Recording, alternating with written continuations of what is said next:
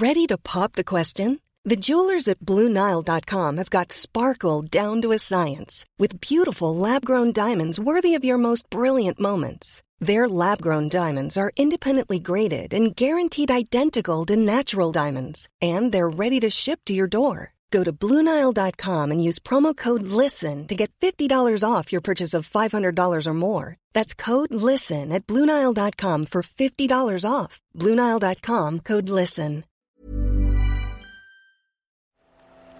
The Telegraph. The Telegraph. Podcasts.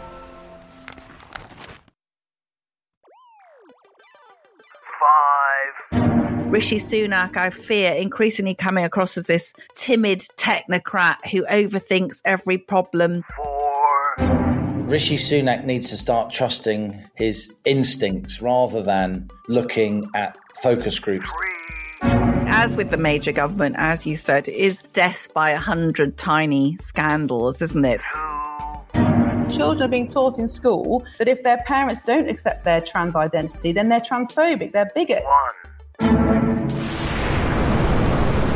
We have liftoff. Welcome once again to Planet Normal, the Telegraph podcast with Allison Pearson. Hello. And me, Liam Halligan. It feels like Back to the Future co pilot. It's the early 90s. I'm a slim, floppy haired undergraduate. Leeds are top of the league, and Queen and Bryan Adams are ruling the pop charts. Why do I say that? Because, just as in the early 90s, a tired Tory party is embroiled in sleaze, with ministers' tax affairs and public appointments under very close scrutiny. There's a recession looming, and taxes already sky high could go up even more. Back in those early post Thatcher years, though, Tory Prime Minister John Major was always within touching distance of Labour and famously came from behind to beat Neil Kinnock in 1992. Now, though, today's strung out, increasingly sleaze embroiled Tory government is consistently 20 or even 30 points behind. There's a lot of news about Allison. You've been writing about an asylum seeking murderer and the Church of England. I've been in the north of England investigating tax policy and the future of that long awaited gigafactory just north of Newcastle, a project now stored, pouring water on Tory claims to be levelling up the country. The links to both our Telegraph columns are in the show notes to this episode, and there's plenty to talk about. But before we start, let me ask you this, co pilot. How will the Tories fare in the fast approaching local elections in May? And will Rishi Sunak even lead the Conservatives into the next general election? The deadline for which is early 2025. I have to say, when I heard you say that taxes could go up even more, where to? Got 50p left to buy some more logs. I mean, God almighty. There was some weird tax in the 70s, some kind of super duper duper tax. It was like 91% or something. But was that under Denis Healey and the eyebrows? And the pips squeaking. You couldn't even afford to buy your box of Black Magic and a Panatella cigar, could you? Let alone some imperial leather soap on a bobsleigh in the advert. Do you remember that? Luckily, there wasn't very much consumer choice back then, was there? Really, it was between Milk Tray and Black Magic. There was none of your fancy pants chocolates. Did you wear Charlie? Of course, I wore Charlie. Did you wear Just Musk? Just Musk by Londerique. Should be allowed. I didn't wear just. I definitely wore Charlie, which I thought. And was then there was those weird adverts, Hai Karate. Do you remember? yes, I do. you put this Hai Karate on, and however small and ugly you are, you get attacked by sort of Amazonian women karate chopping you. Was it? It was aftershave Hai Karate. Yeah, Hai Karate. Where did that come from? I don't know, but Charlie oh, was definitely the scent of choice for those of us with not very much choice. I was a Saturday girl in Littlewoods back then. Can you believe it? Working on the ladies' underwear section. We'll pass over that in silence. But anyway, yes, polls. Uh, well, one of the latest polls showing the Tories as heading for the worst result since 1906. And Velma's put her truffle hat on and got out her magnifying glass. And 1906 saw a 5.4% swing from Conservatives to Liberal, and Liberals had a 143 seat majority, which then strangely did pave the way for a Labour government. It's not looking very good, Copilot. Well, I don't know. It depends on your view. Many listeners may be thrilled at the prospect of Angela Rayner as the Deputy Prime Minister. But anyway, look, before we go into that, let's just get the co pilot's economics KP on. So, national debt this week, 2.5 trillion. Treasury borrowing, 27.4 billion last month. A mere soupçon. Yes. And RL friends, the OBR, saying they overstated the prospects for growth. Also saying, I see that any recession will be shorter and shallower, but we're still going to be in the doo doo. So, Halligan, what do you think? The borrowing numbers that came out early this week really were genuinely eye watering. In the month of December alone, we borrowed the thick end of 27 billion, 27,000 million pounds. That's up from under 11 billion in December 2021, so more than double. What is 27 billion quid? Well, if you think that a penny on income tax throughout the whole year raises between 4 and 5 billion, that's 27 billion is taking up 5 or 6 pence of the income tax that you're paying throughout the whole year.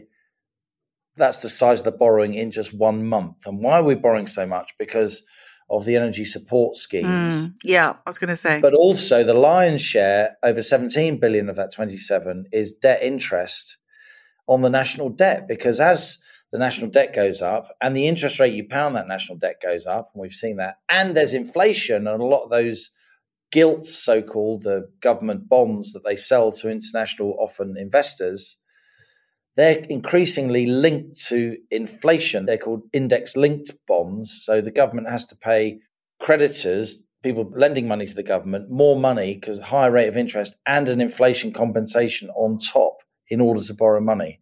So it's tremendously expensive. And it is an argument which Jeremy Hunt and the OBR will wield to say we can't afford to do anything. We can't afford to pay for public sector wages in the double digits, the kind of increases that a lot of the unions want. We can't afford to cut taxes. But a lot of people in Parliament increasingly, and also people in financial markets, it's an emerging thing, will say, hang about, is this rising corporation tax that's going to come in in April really going to lead to more revenue when you go from 19 to 25% corporation tax? Isn't it going to shut businesses down?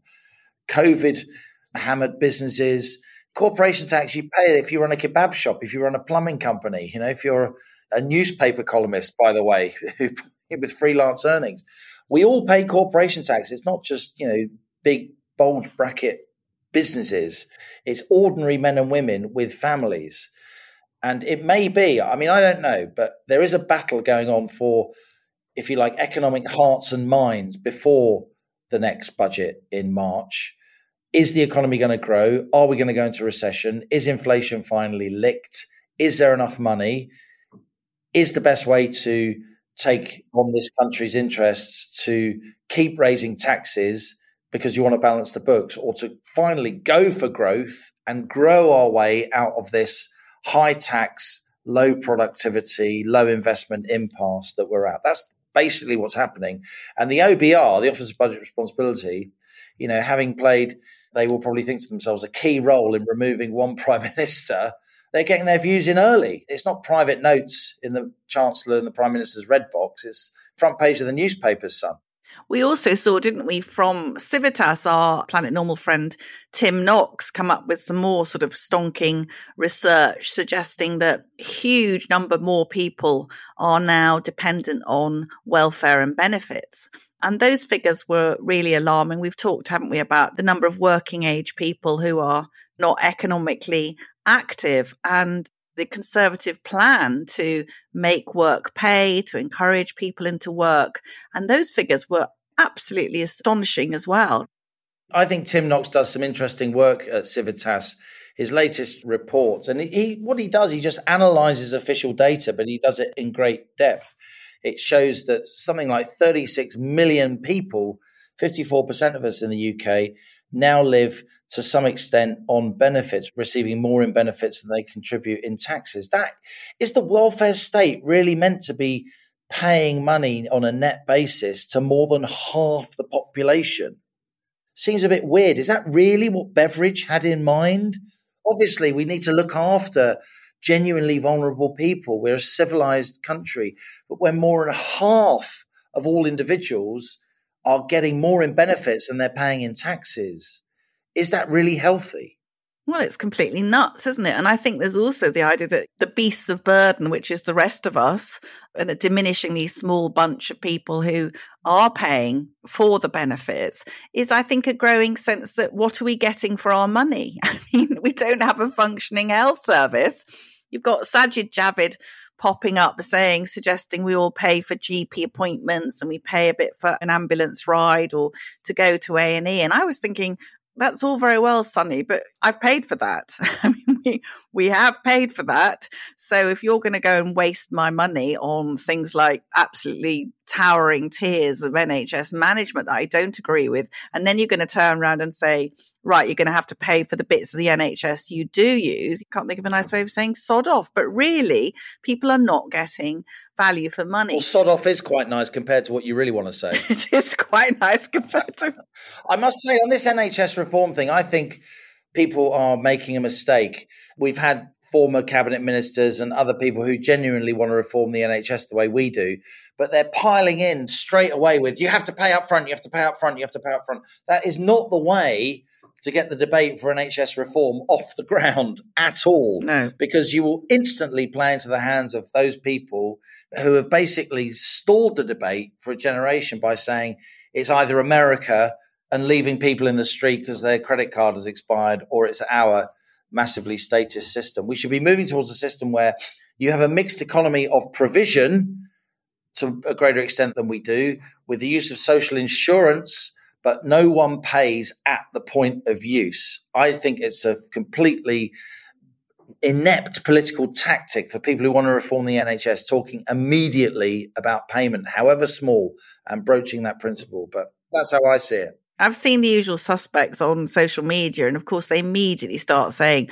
Look at these people coming to take your money. Elderly people won't be able to afford a GP's appointment. It's, as you say, it's completely the wrong way to sell it. But coming back to the sort of government picture, Liam, obviously the government's tactic on the NHS is to say as little as possible and hope we get to March when the winter crisis tends to ebb. You know, do nothing, accept no one, and hope for the best. I mean, it's absolutely pitiful. And I think a growing theme now is a lack of political courage, a lack of substantive content coming from number 10. Rishi Sunak, I fear, increasingly coming across as this timid technocrat who overthinks every problem, not being bold on the issues that matter to people. He's letting Labour dominate uh, the NHS debate. He actually called people this week. He actually, you see, Liam? He actually called people who want lower taxes idiots, or the idiots formerly known as Conservative voters. So he's actually insulting what remains of his core vote. And into this void, into this lack of political sort of activity and decisiveness, tumble all these, as you said at the top, all these minor scandals, Nadhim Zahawi's tax arrangements, Tory party chairman paid a lump sum of a million quid to settle tax arrears. Meanwhile, there's this row that no one really cares about about the appointment of the BBC chairman, Richard Sharp. People now looking into that. to be honest, I thought we'd heard the last for a while of the terrible job title Prime Minister's Ethics Advisor, oh, which someone said that Boris's ethics advisor sounded like something he put on sweatshirts at a stag do. I, I just thought of a sort of Hammer House of Horror poster. it's back from the swamp, the Prime Minister's Ethics Advisor. Well, yes, he stalks the land again. And then, of course, we're getting this. It's basically, as with the major government, as you said, is death by a hundred tiny scandals, isn't it? You can't say the ultimate or the nadir of this was when Rishi didn't wear his seatbelt when he was filming a video clip in his prime ministerial motorcade and was fined by Lancashire police. That was leading the news for half a day. You know, people can't pay their electricity bills. There's massive overcrowding and homelessness in this country, and people are wanging on. If he was well advised, he could have just biffed it away by saying there's a stipulation in the traffic law that if it's a police thing or a blue light thing, you don't have to wear a seatbelt in the back. And obviously, he had a police escort. But it's so trivial, isn't it? We were laughing at home about the fact that Rishi's so small. He was probably sitting on his child booster seat and the belt got wrapped around his neck. so he had to take it off. But even so, we're laughing, but it is utterly petty. But once these petty things get traction, the government starts to look really iffy, don't you think? And I, I just think now they, they can hardly put a foot right. What I would say is that Rishi Sunak needs to start trusting his instincts rather than looking at focus groups and so on. If you try to govern by focus groups, if you try and govern by calibrating between the front page of the Guardian and the Telegraph, you are never going to come across as a leader. And what this country desperately needs and responds to so well for decades, for generations, is genuine leadership. We don't care where our leaders come from. We don't care if they're posh or if they didn't go to university. We've had all comers in that sense. And we don't really care if they're Labour or Tory. We've had very successful, in historic terms, Labour prime ministers in our lifetime, Allison. But what we don't like are people who refuse to lead. Our first past the post system produces, for the most part, stark election outcomes that give people mandates to do stuff for a certain period of time. And Rishi Sunak needs to trust his instincts, which, in my view, are not statist. I don't think he's a statist in his bones, but he's being pushed into this kind of statism because he's being told what to do by his mandarins and treasury officials and the OBR. This is a guy who has moved effortlessly between major institutions of Britain and the world, whether it's you know incredibly prestigious schools or universities, through bulge bracket investment banks, all the way through his career and he's risen effortlessly by imbibing the culture and not rocking the boat, right? Mm. He needs to get in there and shape this government to his will. He needs to show them that it's not right to have a tax burden that's at a 70 year high going up even more. You do have to take risks to govern. You do have to go for growth. That doesn't mean full strength Liz Truss, Kwasi Kwarteng. Their budget was very much about there was a lot of hubris there. She was like a, an uncaged animal, with all respect to her, after being in government for a long time and being seriously wound up, I think, by people stopping her doing what she wanted to do in her various other roles, particularly when she was Chief Secretary of the Treasury, by the way. And so suddenly she had her hands on the tiller and she went over the top, I think, in terms of what she wanted to do so many things at once, though the direction of travel was right. And Rishi Sunak has to take the best of what Liz Truss and Kwasi Kwarteng were trying to do and present it in a way that it will hold the road and won't spook the markets. I say again, people in the financial markets, they're now less concerned about the fact that the government's spending too much. They're, even after these borrowing numbers, they're concerned that the government is going to strangle the economy by being too statist. I think this corporation tax rise as I've said, from 19 to 25% in April. It's in law now. I think it's going to generate a lot more business casualties than it is revenue. I think it'll be a net loss for the Treasury to increase corporation tax by so much because so many businesses will fold. We have been hearing from some businesses which are struggling this week. My view is why be a sort of bad Labour Blairite tribute act? That's what they're being. They're not. He might as well try being a conservative. You know, just give it a go because the number of Telegraph readers I hear from who they don't just want them to do badly, they want them to be destroyed, Liam. It really has got that bad. We mentioned at the top of the show, actually, that there was a, something I wrote about, felt very, very passionately incensed about this week. And it's, although it's a specific story about a so called child asylum seeker, it did seem to tap into some of this sort of sense we've had that the country isn't working. Not only is the country not working, the state is working against the interests of people in the country, pandering to a small kind of virtue signaling minority. So you'll have read it, Liam, but there was this asylum seeker, Abdul Rahimzai. He was convicted this week of the murder of 21 year old Tom Roberts, a very promising young man, almost identical age to my own Tom.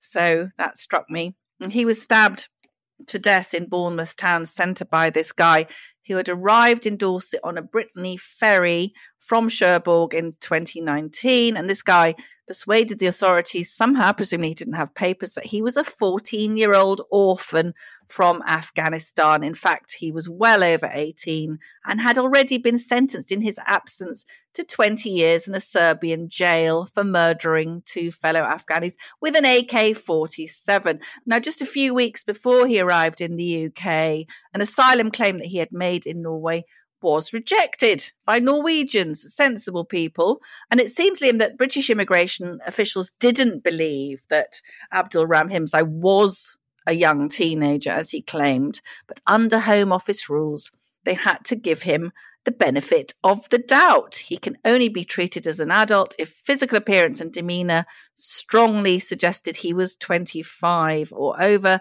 So, to cut a very long story short, he was given into the care of a foster mother who noticed his propensity for violence and knives. And I think the worst thing, Liam, is that he was allowed to attend a Bournemouth secondary school where fellow pupils spotted immediately that he was a lot older than he had claimed. So utterly outrageous and culminating in the most dreadful murder. And you did describe, Allison, rightly, I think, the whole kind of asylum system as an industry. There's a cadre of lawyers who, look, we have to have some kind of due process. Of course, we have to have some kind of due process. But it does seem to me that common sense just goes out the window in many of these cases. And the benefit of the doubt always seems to be given to the person coming into the country rather than the safety of ordinary British people, including many immigrants who have come here having jumped through the hoops and got their paperwork in order. I agree with you. That does strike me as completely warped. But just before we come to the interview, Allison, I did just want to mention very, very briefly what a gigafactory is because I know you don't know. I was gonna. I was hoping you'd share that with us because I was embarrassed to ask. What is a, a gigafactory, Liam? We're going to be talking about this a lot in the weeks to come because there is a site up in Blyth. It's just next to Blyth, actually, in a small town called Cambois. Uh, Blyth's a deep water port. We're talking about half an hour or so north of Newcastle. Really beautiful part of the country and a very proud former mining heartland. Lots of good manufacturing going on in Tyneside and Teesside, of course. Nissan completely transformed car making in the Northeast back in the mid 80s with a huge investment.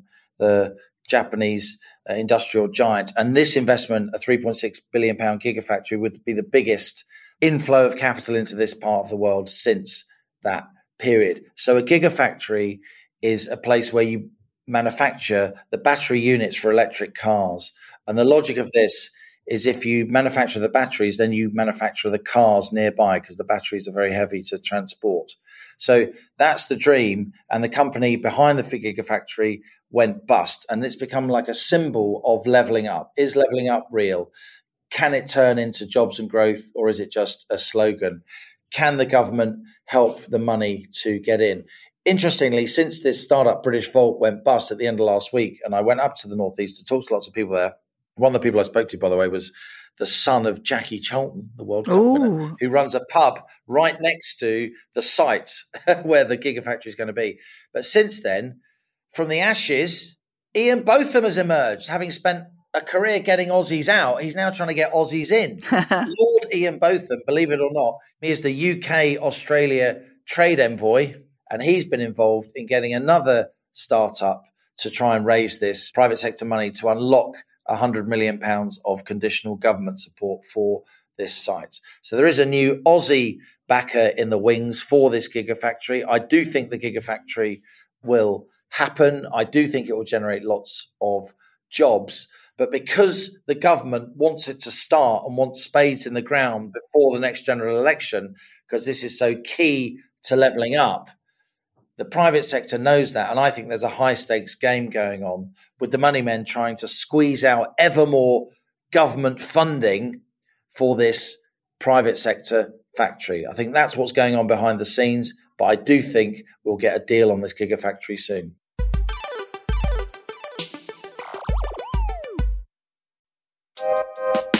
Nigel Farage. This is the most commonest thing done by any government in my lifetime in this country. Lionel Shriver. Which is worse, Biden's not being in control and Biden being in control. Charles Moore. I think if people in general feel that their traditions, culture, history, values, etc., are under assault, they are basically right. My name is Stephen Edginton, and if you're enjoying this podcast, you might like Off Script, a new series from The Telegraph. Provocative conversations with provocative individuals.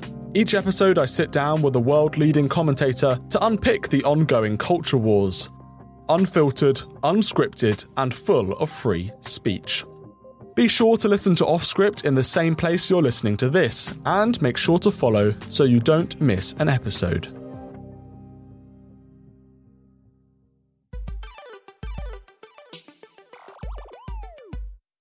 Last week, Liam, there was a shocking incident in the Commons, which many Planet Normal listeners will have seen. A few women MPs on both sides of the House were expressing grave reservations about the likely impact of the Gender Recognition Reform Bill in Scotland. Miriam Cates, the Conservative MP for Penistone and Stocksbridge, spoke about the effect on safeguarding should kids aged 16 be allowed to claim that they had changed their gender. The Labour MP Lloyd Russell Moyle responded to Miriam Cates' speech with a splenetic attack on what he called the worst transphobic dog whistle speech that I've heard. Mr. Russell Moyle then crossed the floor of the house, unbelievably, and sat looking daggers at Miriam, who was just a few feet away. Now, Liam, I thought that Miriam Cates would be a brilliant stowaway on the rocket of right thinking. Miriam entered Parliament after the 2019 general election. During the pandemic, she was a forthright opponent of unscientific lockdowns, particularly of the decision to prioritise the elderly at the expense of children.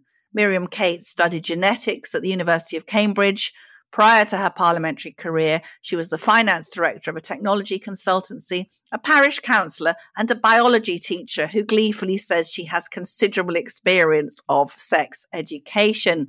I asked Miriam Cates to begin by telling us what exactly happened last week during that unpleasant Commons debate.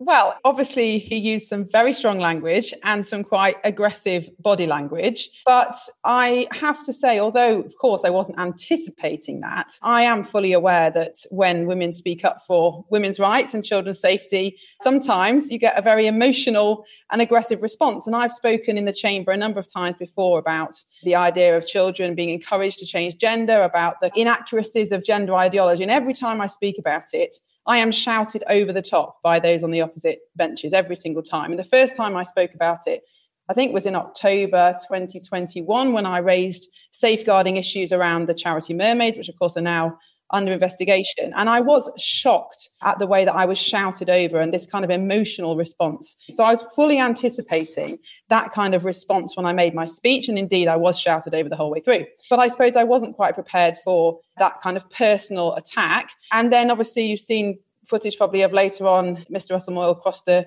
floor and sat on the cross benches very near me. Now that's not not allowed. I mean, it, you are technically allowed to sit wherever you like colleagues do occasionally cross the floor to have a chat with members of the opposition parties, that's absolutely fine. It's not up to me to judge the en- intent, but it certainly does look quite odd behaviour given what had happened in the previous few minutes.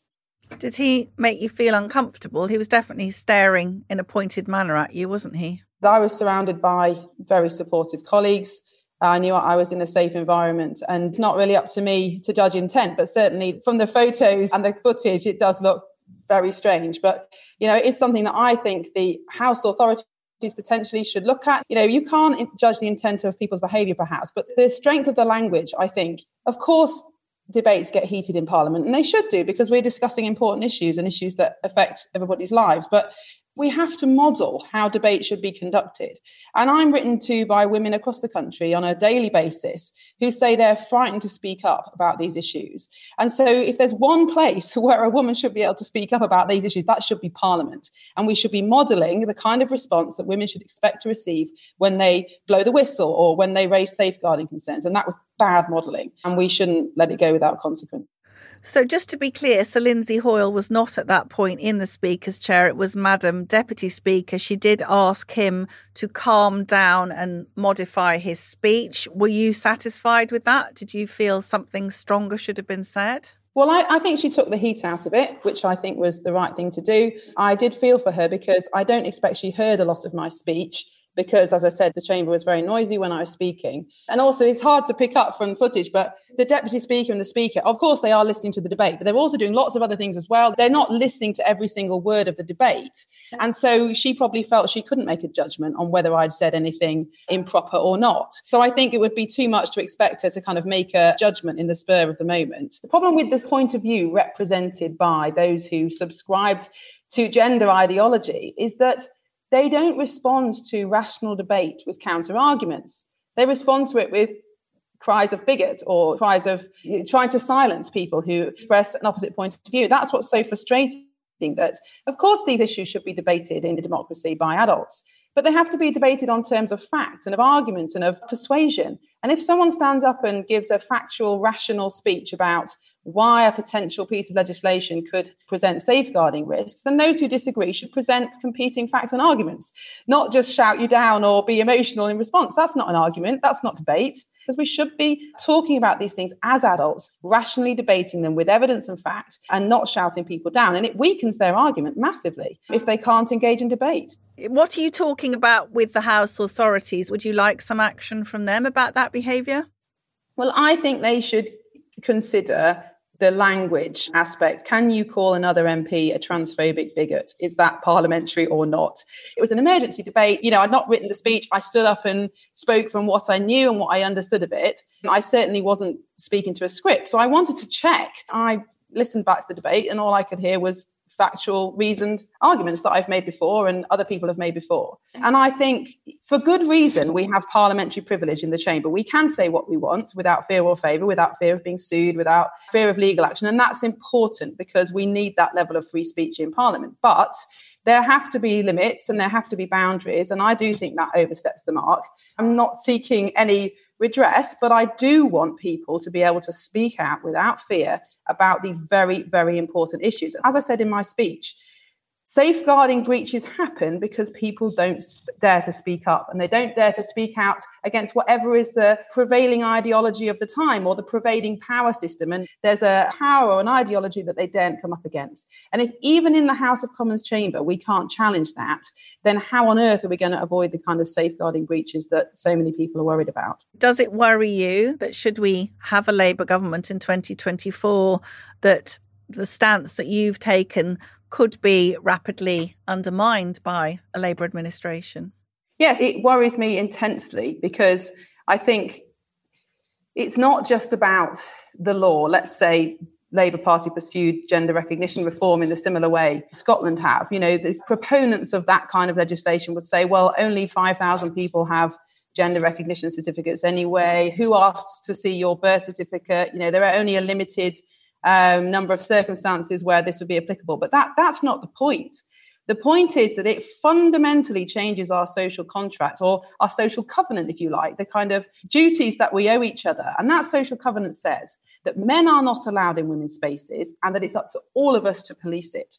And we rely on ordinary men and ordinary women making it socially unacceptable for men to try to make their way into women's intimate spaces. Now, you cannot put a policeman on the door of every public toilet or every Primark changing rooms. But if you change the law to essentially say that anyone can identify as any sex they want and no one can challenge it, then how are you going to stop predators, rapists, people who want to spy on young girls getting undressed in a changing room from entering those spaces. The only thing that stops that happening is the social contract, the social covenant. And that's what this kind of legislation would fundamentally undermine. We have seen mermaids, you alluded to earlier, Stonewall, some of these quite aggressive activists. Do you think certain colleagues and indeed certain departments of the civil service, there's this idea that you're a nicer person if you're on that side of the debate than on our side of the debate? Do you think that's right? Yes, I think that's absolutely how it's been framed. And we've framed compassion as what is best for an individual's feelings. And of course, we should be careful about individuals' feelings and in our personal relationships, especially. But that's not the role of people in government and people setting policy. The role of, of us, of government, of politicians, is to look at long term impacts on the whole of society of changes to law and changes to culture. But I think, you know, the, the, fundamental thing here we have for politicians and policymakers is we have to base our law on reality. And of course, we want to be kind, but we also have to be real and think about the real impacts of pretending that you can change sex, pretending that sex doesn't matter, pretending that there'll be no backlash, pretending there'll be no safeguarding issues of allowing this debate to continue in the way it's heading. And we've got to stop pretending. And compassion is about doing what's best for the whole of society, not just the individual. But what we are seeing, if you assert any of this stuff on social media, particularly on Twitter, you get called a Nazi. It is absolutely astonishing. But people seem to be the sort of Russell Moyle brigade seem to be thinking that trans rights and the Labour Party as a whole seem to be thinking that trans rights are to be treated more sensitively, are to be held in higher regard than those of women and children. Yes, it certainly seems that way, and that's the tone of their debate. But there's also an awful lot of support on social media for people with what you might call gender critical views. And I think the one interesting thing about this debate compared to some of the other, what you might call woke arguments, I suppose I can't think of a better way of phrasing it, but is that it affects everybody. It doesn't matter how old you are, it doesn't matter, you know, your social class, your level of education.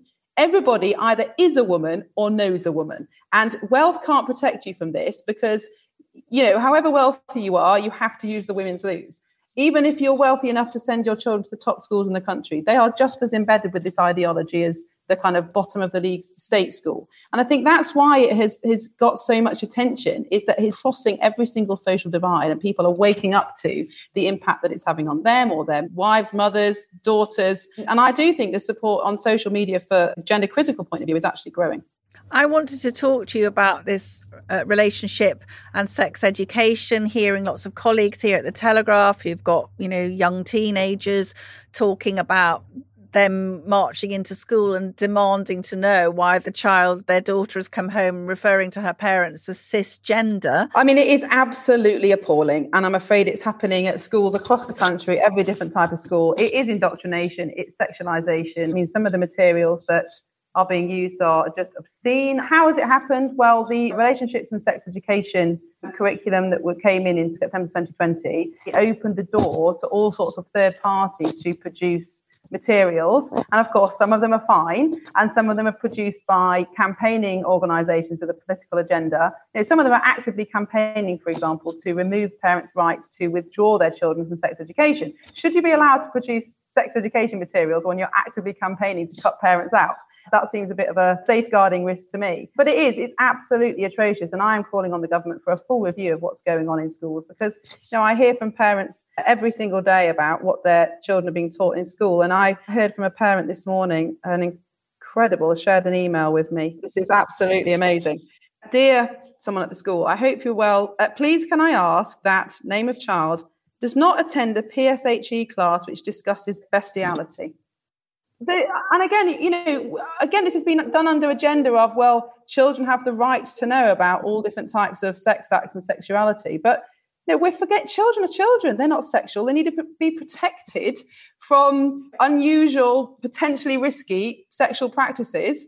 And in the past, we would have said that preparing a child to be sexual before they're actually ready is grooming. It's not education. No, it's within living memory that certain prominent Labour people were affiliated to something called the Paedophile Exchange, which, and I noticed recently, there were attempts to soften the language around paedophilia. Yes, and in America, I think they're called minor attracted persons, aren't they? Which again is very dangerous because it's hiding the true nature of what it's about. But I think, again, it's a bit like the gender debate. We've got to wake up to it. We've got to speak the truth. We've got to speak in clear language. Yes, we should avoid wherever possible causing unnecessary offence, but we're actually not doing anyone any favours by dressing it up in kind of political language or trying to pretend that it's being kind. We need to be real for the sake of our children's protection. So, a big tick to the government for pushing back on the moves by Nicola Sturgeon on the gender recognition bill. But then I was disappointed to see that the government is rowing back on this conversion ban. Now, Miriam, we know that conversion for young teenagers who think they may be gay, that's abhorrent, but it's a very different matter not allowing therapists or indeed parents to have open discussions with a child who thinks they may be trans. We've seen a huge spike, particularly in teenage girls, saying that they're trans. They may well simply be gay or they may just be confused and be, you know, seeking a refuge from pornography or whatever in this identity, which gives them a sense of community. Now, what do you think about the government rowing back on that? Well, I think it is concerning, but I think we've got to wait and see what is actually published in the draft bill. And nobody's seen that yet because, yeah, I share all your concerns. Of course, some of the harmful conversion practices that have certainly happened in the past and may still be happening today are absolutely abhorrent. And of course, they've got no place in our society. I mean, most of them should be illegal anyway. Anything that involves physical harm, you know, coercion, they are covered by the law. So I do want to see what actually is proposed to be banned. I think that's really important. But yes, I think the key issue is the fact that they've included gender identity, or it seems like they will include gender identity. Where are the boundaries here? Because as you've said, there's been this enormous rise in the number of children who are presenting with gender distress. We don't understand why that is yet. I mean, Hilary Cass has not finished her final report. It would make far more sense to wait before any legislation is announced until she's done her final report. And I do worry about criminalising parents or therapists or teachers who genuinely want to help a child to come to terms with some of the feelings that they're expressing. Because we know that, for example, a much higher proportion of girls who are thinking their boys have autism than in the wider population. We know that it's linked with same sex attraction. We know that it's linked with uh, vulnerable children, children who have other mental health issues. There's no such thing as a, a child who suddenly declares that they're the opposite sex without any other issues involved. We've got to be able to explore these. Um, and criminalizing anyone who'd do anything other than affirm it is very dangerous. Of course, we need to be compassionate to children who genuinely feel like they have this gender dysphoria and gender distress. But the truth and the reality is that you can't change your sex.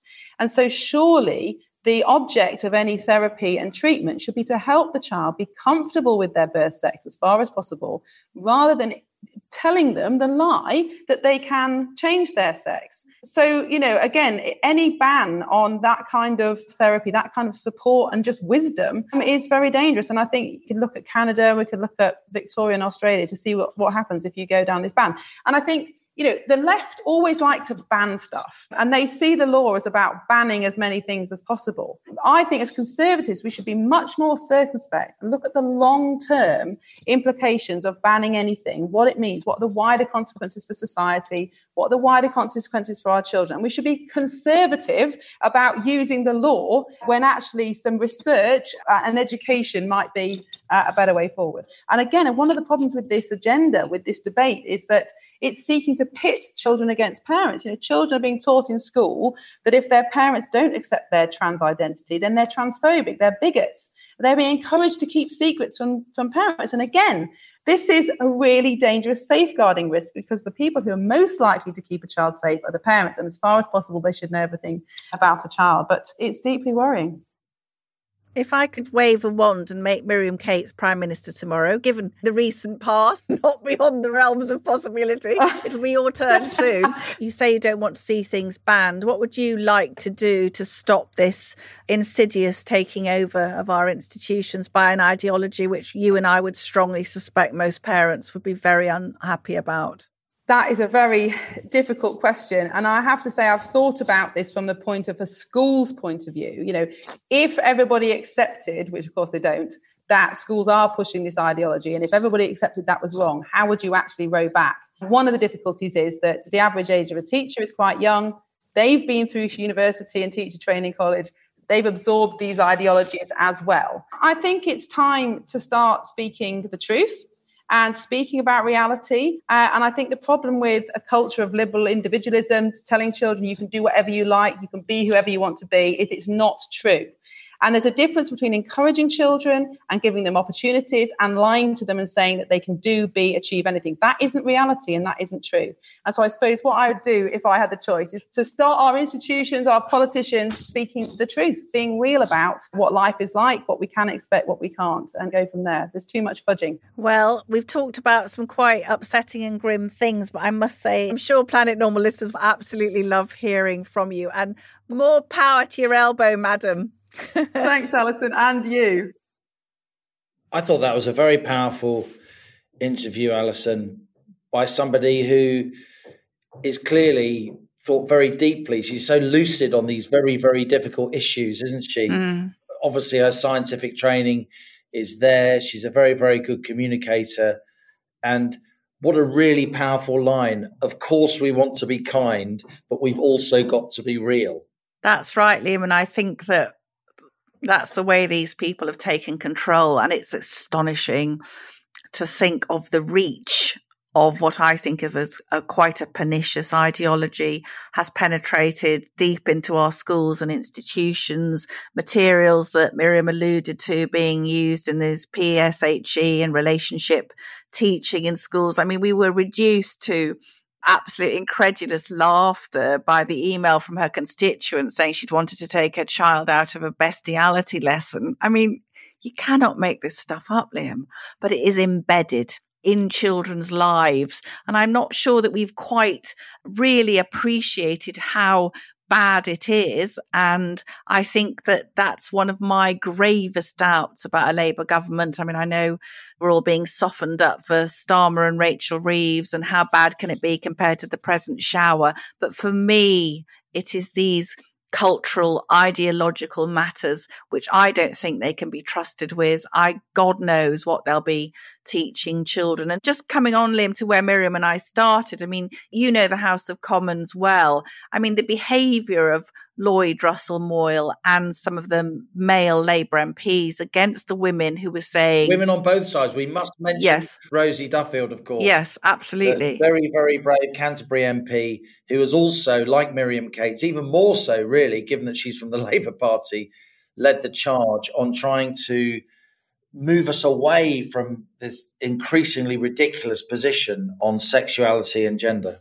Well, there was a case this week, Liam. There's a trans woman calling themselves Isla Bryson. So the person calling themselves Isla Bryson has just been found guilty of raping two women, but will be sent to a women's prison. Now, interesting to reflect that Isla was known as Adam Graham when she he carried out the attacks actually appeared in court as Adam Graham but stood trial as Isla Bryson. Rather conveniently you might think That's something I'd say to you co-pilot. Those of us people like me Miriam you women we know who said that one possible consequence of allowing men to self-identify as women was this. This is what was going to happen absolutely calculating, brutal people like this Adam Graham would suddenly decide they were female and be able to get into a woman's prison, even though they have raped two women. Now imagine the horror of that. And for pointing that out, we were called transphobic bigots.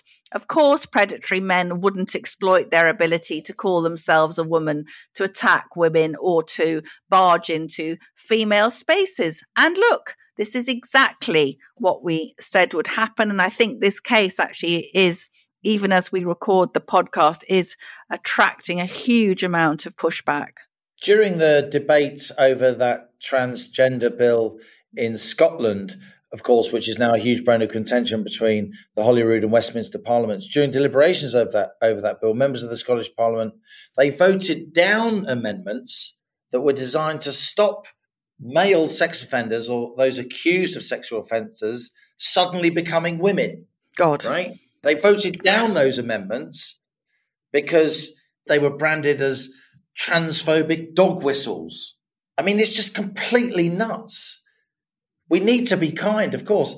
I mean, I said to you in the past, I actually worked in a bar when I was 18 and 19. It was the centre of Sydney culture for transvestites, transsexuals, as well as gay and lesbian people. It was an incredibly liberal, wonderful place. And I've had many, many, many conversations with the regulars in the bar who became good friends of mine. And so, even though I, am what you would call a straight white male, I think that means me a cis male. Don't refer to yourself as that. Don't use their language, please. Even though that is obviously me, I'm male, pale, and stale, I guess.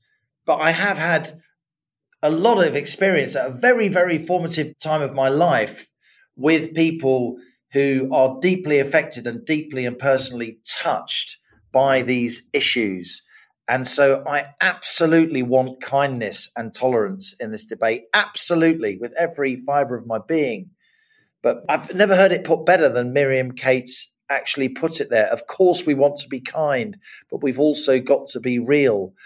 I feel sorry for trans people who don't want to be at the forefront of a political slanging match all the time. They just want to live mm-hmm. as somebody who they weren't born as, and that's completely fine. They don't want to be on the nightly news yeah, every day and the subject of podcasts between gobby columnists like us, well, like you, anyway. they just want to live their lives, and yet you have these really driven culture warriors in many cases who are determined to focus so much of the national energy and debate and psyche and bandwidth on these issues in a way that horrifies horrifies a huge percentage of the population even people who are instinctively very very very liberal people like rosie duffield people like miriam cates people like lots of our mutual friends and people who we love who just can't get their heads round what is happening here. Why is Nicola Sturgeon dying on this hill? There must be so many, you know, traditional church going SNP voters who don't want this. Why? They have appropriated kindness, and anyone who points out that these things are abhorrent just to, uh, they will say that they're reversible. They're not reversible. If you're a 16 year old girl and you take testosterone, you will never get your female voice back. Okay. You will always be a baritone. So even if you decide later on that actually that was a dreadful mistake, you will not be able to get your female body back. Your fertility may be affected. It's not kind. They don't have the dominance. They don't, you know, the prerogative. It's, they are not the kind people. And I think that that's the great challenge. Personally, co-pilot, I would be all for having something like the sort of Dame Mary Warnock Commission on trans, actually. I think we should have something that takes the sting out of it, takes the heat out of it, because it's become such a slanging match.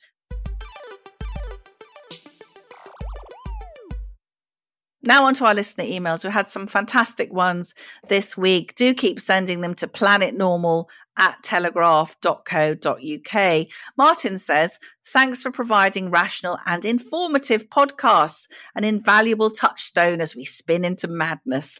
I listened to the interview with Professor Angus Dalgleish regarding the NHS with interest. My niece and her husband are very highly qualified consultants, a professor of surgery and a clinical department head.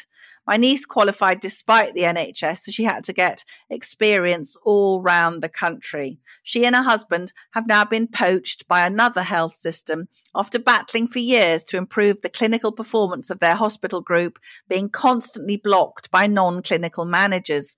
In the end, they gave up and have gone where they get the support to do what is needed. It was not a case of money or investment. It was a case of terrible management structures and a lack of focus on patient outcomes. A recent study showed the NHS to be well funded but producing poor outcomes. I look at Hong Kong hospitals in the COVID outbreak. I had two operations during the period and they continued to work and treat patients despite much higher pressure there on patient numbers. The constant mantra, of re angels and the NHS religion are doing more damage and pouring money in does not help. Nurses' pay packages are rarely quoted in full, and the claim they have to use food banks is again rarely challenged. A good point made in your podcast was regarding the nurses effectively paying to be trained. A George Osborne idea, just stupid and short sighted like a number of his initiatives. Apologies for the rant. I hate to see this country apparently being unable to see a way forward and with an excess of woke nonsense and initiatives. We have to compete in the real world, and we desperately need more of the clarity of thought that the pair of you bring. Thanks, Martin. Thank you for that, Martin. Very kind. This is from Carol. When my daughter had a senior role in a secondary school, they were directed to admit a young man in similar circumstances to Lawangeen Abdul Rahimzai, who, of course, you referred to earlier, Allison. He looked considerably older than he said he was when this was raised with teachers All highly educated and left leaning, like our entire educational establishment, it seems. Several disagreed and said he was a refugee, had had a hard life, which is why he looks somewhat gnarled for a 14 year old. However, when the administration team, most not with degrees, but blessed with more common sense than the teachers, spotted his picture on an electronic registration system, they asked my daughter, Why have we got a bloke in year 10? Which seems to illustrate the mess this country's in. Discretion forbids me from detailing further, but his presence was actively detrimental to other students whom, as Allison points out, we apparently do not give two hoots about. And they were all grateful when this asylum seeker disappeared with his two mobile phones and the knife he carried instead of a pencil case. You know, I'm wondering, Liam, how many of these people are in classrooms around the country? Asylum seekers, adult males posing as children. It's extremely disturbing. Now, we often on Planet Normal get fantastic emails which do cast a light on the issues we're discussing. And this is very interesting, not to mention deeply depressing from Colin. Now, Colin is writing to me explaining why that guy was admitted to the UK as a child. Fasten your seatbelt, co pilot. Because the default position, says Colin, had to be accepted as the result of a court case. Last year, a migrant's child claim was not accepted by Border Force and they classified the individual as an adult, a decision later proven correct by an age test which confirmed he was in fact over 25. The man's lawyers, the man posing as a child's lawyers, argued that the officers were not qualified to make that decision and he should have been treated as a minor until the test proved otherwise. The judge agreed.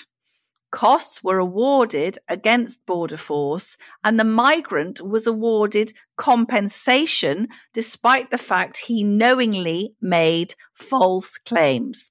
Essentially, he was compensated because Border Force officers would not believe his lies. Now, officers are instructed to accept any claim that a person is a child. That is the country we live in. Here's one from Catherine. The email from Gemma, says Catherine, the GP practice nurse, reminded me of a text I got from my own surgery regarding routine checkups for conditions such as diabetes. The wording said, As patients are so good at looking after themselves, we are not running our annual checkups. You can seek an appointment if you feel you need it. Fascinating to now understand, says Catherine, that surgeries were still getting paid for that non service. Kind regards. I mean, that is just astonishing. As patients are so good at looking after themselves, we're not running our annual checkups. I mean, who who has taken the Hippocratic oath can write that? And on that bombshell, that's it from Planet Normal for another week as we leave our sanctuary of sweet reason, our flying refuge of reason views. Email of the week. It's your turn, Halligan. I think the email of the week should go to Catherine, that last one, because it's just astonishing short and sweet. So, Catherine, email us at planetnormaltelegraph.co.uk, put mug winner in the subject heading of your email and give us your postal address, and we will send a coveted Planet Normal mug to you.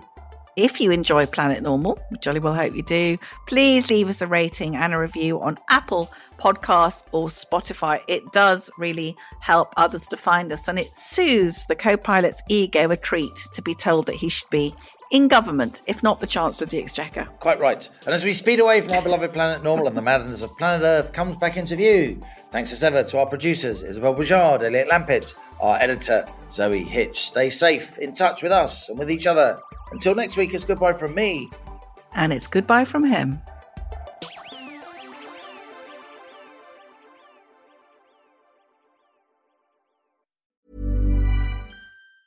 Even when we're on a budget, we still deserve nice things. Quince is a place to scoop up stunning high end goods for 50 to 80% less than similar brands. They have buttery soft cashmere sweaters starting at $50, luxurious Italian leather bags, and so much more. Plus, Quince only works with factories that use safe, ethical, and responsible manufacturing. Get the high-end goods you'll love without the high price tag with Quince. Go to quince.com/style for free shipping and 365-day returns.